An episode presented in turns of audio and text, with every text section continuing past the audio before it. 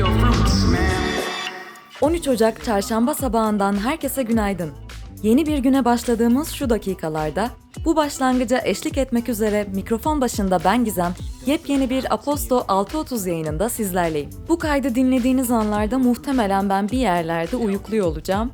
Bu ara kendime epey kızıyorum bu konuda çünkü bir şeylerin bitmesine ve artık hayatımla ne yapacağıma karar vermeye yaklaştıkça bu zamana dek ertelediğim her şey gözüme batmaya başladı ve bitmeden aradan çıkartayım bari diyerek öyle çok işe girişmişim ki o araya bu kez ben sığamıyorum. Bu aralar gündemimde ehliyet alabilmek ki asla doğru şekilde fark edemiyorum henüz ve IELTS'ten istediğim puanı yakalayabilmek var. Ha tabii bir de bu aralar tüm zamanımın başrolünde olan ve bir araya sıkıştırılamayacak kadar değer ve önem verdiğim yüksek lisans eğitimi. 2020 yılı başlı başına bir mücadele senesiydi zaten. Ancak 2021 görünen o ki benim kişisel mücadelelerimin altın yılı olacak gibi şimdiden. Gündemi az sonra aktaracağım sizlere ama bu aralar sizin gündeminizde neler var? Sizin kişisel mücadeleleriniz neler? Onları da merak ediyorum doğrusu. Eğer şu an beni dinliyorsanız cevaplarınızı Aposto Podcast hashtag ile Twitter'dan bize ulaştırmanızı çok isterim. Şimdiden mücadeleniz her neyse yürekten başarılar diliyorum. Bugünün bülteni huzurlarınıza Tadım'ın destekleriyle geliyor. Tadım, başta ay çekirdeği olmak üzere tüm ürünlerini dijital mağazası aracılığıyla da tüketicisiyle buluşturmaya başlıyor. Ayrıntılar bültenimizde diyorum ve günün öne çıkan başlıklarına geçiyorum. Türkiye piyasaları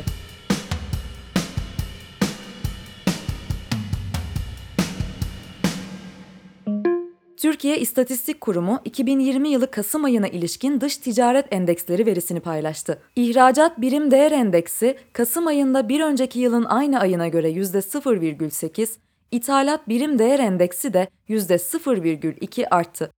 İşçi, işveren ve hükümet temsilcilerinden oluşan Asgari Ücret Tespit Komisyonu asgari ücretle beraber verilen asgari geçim indirimi miktarını açıkladı. Net 2825 lira olarak açıklanan asgari ücretin içinde verilen AGI, bekar bir kişi için 268 lira olacak. AGI ücretleri çalışanın evli, çocuklu olması durumuna göre değişkenlik gösteriyor.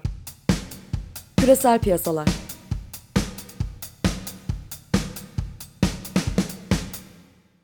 Dünya Bankası, bozulmuş arazilerin yenilenmesi, tarımsal verimliliğin artırılması ve geçim kaynaklarının geliştirilmesine yardımcı olmak amacıyla 11 Afrika ülkesinde gelecek 5 yılda 5 milyar doların üzerinde yatırımı desteklemeyi planladığını duyurdu. Rusya Merkez Bankası tarafından açıklanan verilere göre ülkenin uluslararası rezervlerinde altının payı Haziran 2020'de Mart 2020'ye kıyasla %20,8'den %22,9'a çıktı. Böylece parasal değer olarak altın rezervleri 128,5 milyar dolara yükselirken doların payı söz konusu dönemde %23,7'den %22,7'ye gerileyerek 124,6 milyar dolara düştü. Rusya Devlet Başkanı Vladimir Putin tarafından alınan dedolarizasyon adımları atılması kararının etkisiyle Rusya'nın rezervlerinde altın payı ilk kez doları geçmiş oldu. ABD Merkez Bankası 2020'de net karın bir önceki yıla göre 33,3 milyar dolar artışla 88,8 milyar dolar olduğunu ve bunun 88,5 milyar dolarının hazineye aktarılacağını bildirdi. İş Dünyası Türkiye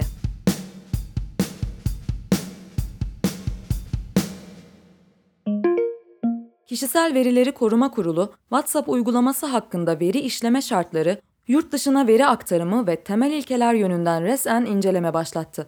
İncelemeyi yürütecek kurul 8 Şubat'a kadar süreci takip ederken o gün ikinci bir toplantı düzenleyerek konuyu yeniden değerlendirecek. Akkuyu Nükleer AŞ, Mersin'in Gülnar ilçesinde inşaatı devam eden Akkuyu Nükleer Güç Santrali'nde çatlak oluştuğuna dair sosyal medya ve bazı medya kuruluşlarında yayımlanan iddiaların gerçeği yansıtmadığını açıkladı. Yapılan açıklamada inşaat sahasındaki bütün çalışmaların kalite ve güvenlikle ilgili uluslararası düzenlemeler doğrultusunda Akkuyu Nükleer AŞ, yüklenici şirketler, Fransa merkezli mühendislik grubu Asistem gibi bağımsız denetim kuruluşları ve Türkiye Cumhuriyeti Nükleer Düzenleme Kurumu tarafından gerçekleştirilen çok basamaklı ve sürekli denetimler altında yürütüldüğü belirtildi. Hidroelektrik Santralleri Sanayi İş Adamları Derneği Yönetim Kurulu üyesi Taner Cömert, Anadolu Ajansı'na verdiği bir röportajda, Türkiye'nin Yenilenebilir Enerji Kurulu gücünün 11 Ocak 2021 itibarıyla 49.467 megawattı geçtiğini söyledi. 2020'de Türkiye'de elektrik üretimi 305 milyar kilowatt saat olurken üretimde ilk 5 kaynak %34,8 payla kömür, %25,6 payla hidroelektrik, %22,7 payla doğalgaz, %8,1 payla rüzgar ve %3,8 payla güneş enerjisi oldu. Toplam elektrik üretiminde yenilenebilir kaynakların payı ise %42,4'e ulaştı. İş Dünyası Dünya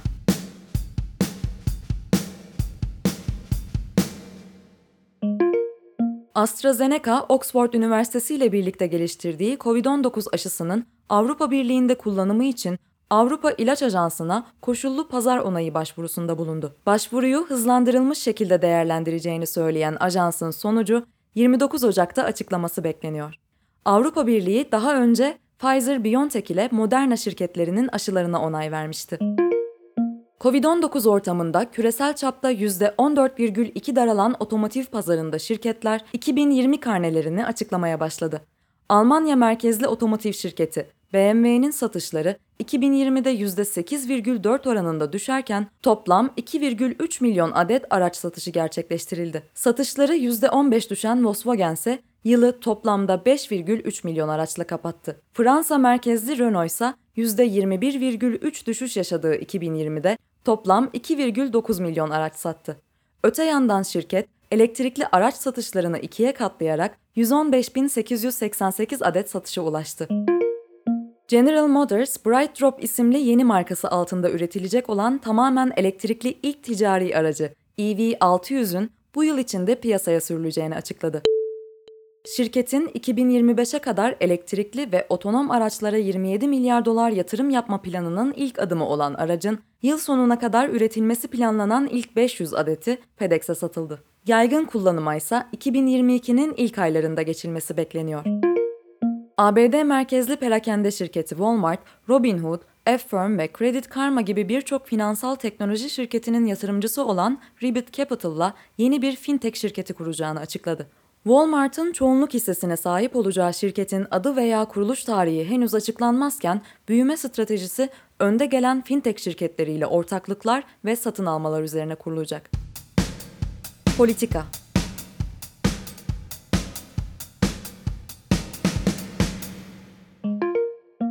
ABD Başkanı Donald Trump, 20 Ocak'ta gerçekleşecek başkanlık devir teslim töreninde silahlı eylemler düzenlenebileceği istihbaratı üzerine Washington'da 24 Ocak'a kadar geçerli acil durum ilan etti. Bu kapsamda şehre 15 bin ek ulusal muhafız gönderilecek. Demokratların Başkan Trump'ın azledilmesi yönündeki çabası devam ederken, Başkan Yardımcısı Mike Pence, anayasanın 25. maddesini kullanarak Trump'ı görevden almaya yanaşmadı. Temsilciler Meclisi'ndeki Cumhuriyetçiler de Trump'ın resmen kınanması için teklif hazırladı. Trump, kendisi hakkındaki azil sürecini cadı avının devamı olarak nitelendirdi. İç Güvenlik Bakanı Chad Wolf, Trump'a tepki göstermek amacıyla istifa eden üçüncü bakan oldu. Twitter, ABD siyasetiyle ilgili QAnon komplo teorilerini yayan 70 binden fazla hesabı kapattı. Gazeteci Hrant Dink'in öldürülmesiyle ilgili davada dönemin Trabzon İl Jandarma Komutanlığı İstihbarat Şubesi'nde görevli astsubay Okan Şimşek kasten öldürme suçundan tutuklandı. Cumhurbaşkanı Recep Tayyip Erdoğan, kendisi hakkında sözde Cumhurbaşkanı ifadelerini kullanan CHP lideri Kemal Kılıçdaroğlu'na kişilik haklarını zedelediği gerekçesiyle 1 milyon liralık tazminat davası açmıştı. Sözde Cumhurbaşkanı ifadesini kullanmaya devam edeceğini söyleyen Kılıçdaroğlu ise Erdoğan'a 1 liralık tazminat davası açtı. CHP İstanbul İl Başkanı Canan Kaftancıoğlu da kendisini DHKPC militanı olmakla suçlayan Cumhurbaşkanı Erdoğan ve İçişleri Bakanı Süleyman Soylu'ya tazminat davaları açtı. Cumhurbaşkanı Recep Tayyip Erdoğan ve Dışişleri Bakanı Mevlüt Çavuşoğlu, Türkiye'nin Avrupa Birliği'ne üyelik hedefinin sürdüğüne, Avrupa Birliği'nden yapıcı tavır beklendiğine dair mesajlar verdi. Teknoloji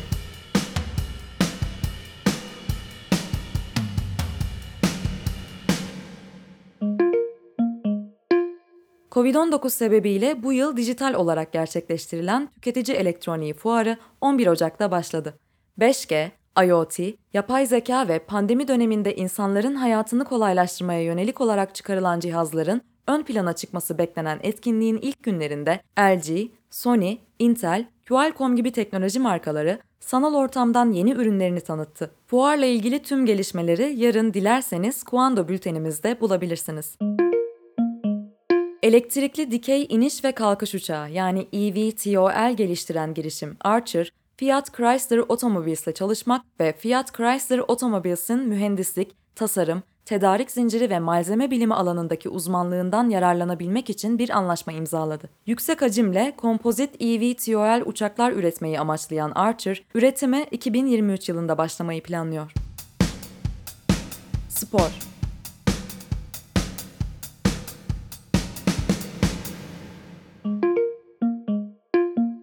ESPN'den Adrian Wojnarowski'nin haberine göre NBA'de artan koronavirüs vakaları ve temaslı sayılarından dolayı duyulan endişeye rağmen NBA yönetimi sezonu durdurmayı düşünmüyor.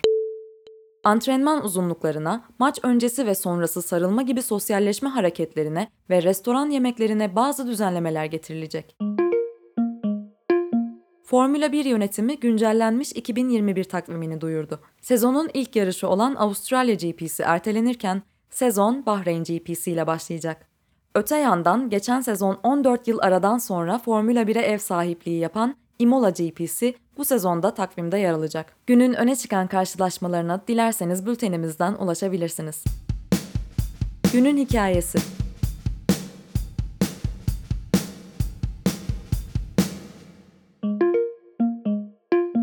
Bugünkü bültende günün hikayesi başlığı altında Umutcan Savcı tarafından kaleme alınmış Dağlık Karabağ, Üçlü Masa isimli yazı kendisine yer buluyor. Yazının bir kısmını sizlere aktarmak isterim. 10 Ocak'ta Kremlin'den yapılan açıklamanın ardından pazartesi günü Rusya'da bir araya gelen Rusya Devlet Başkanı Vladimir Putin, Azerbaycan Cumhurbaşkanı İlham Aliyev ve Ermenistan Başbakanı Nikol Paşinyan Dağlık Karabağ'daki son durumu değerlendirdi. 1992 yılından bu yana Ermenistan tarafından işgal altında tutulan Dağlık Karabağ'da 44 gün süren savaşın ardından 9-10 Kasım 2020 tarihlerinde ateşkes sağlanırken 4 saat süren üçlü görüşme ateşkesin ardından liderleri ilk kez bir araya getirdi. Basın toplantısında açıklamalarda bulunan Putin, Rusya barış gücünün yükümlülüklerini yerine getirdiğini ve asayişin büyük ölçüde sağlandığını bildirdi. Türkiye beklenenin aksine görüşmede yer almazken buluşma ve çıktıları Rusya'nın bölgedeki nüfuzunu korumak istediği yönünde yorumlandı. Rusya'dan gelen bu acele adımın Türkiye-Azerbaycan arasında artan işbirlikleri ve Azerbaycan Savunma Bakanlığı tarafından geçtiğimiz günlerde yalanlanan Türkiye'nin Gence, Lenkeran ve Gebele'de askeri üs kuracağı iddiaları üzerine gerçekleştiği düşünülüyor. Dağlık Karabağ'da kullanılan Türkiye ve İsrail yapımı SİHA'lar, Iğdır-Nahçıvan arasında kurulacak yeni boru hattı ve demiryolu, Pakistan'ın Azerbaycan'a verdiği destek ve 13-14 Ocak'ta gerçekleşecek Azerbaycan-Pakistan Türkiye üçlü zirvesi bir eski Sovyet ülkesi olan Azerbaycan'ın Rusya eksenli politikalardan uzaklaşma ihtimalini kuvvetlendiriyor. Avrupa Birliği'nin enerji güvenliği gibi kaygılar nedeniyle Rusya'ya alternatif kaynaklarla yakın finansal ve jeopolitik ilişkiler kurması da Rusya'yı geçmişten gelen stratejik ortaklıkları korumak için teşvik ediyor. Bu yazının tamamına dilerseniz bültenimizden ulaşabilirsiniz. Bir çarşamba gününde daha Aposto 6.30 yayınında ben Gizem'leydiniz. Cuma günü tekrar bu adreste buluşuncaya dek hoşçakalın.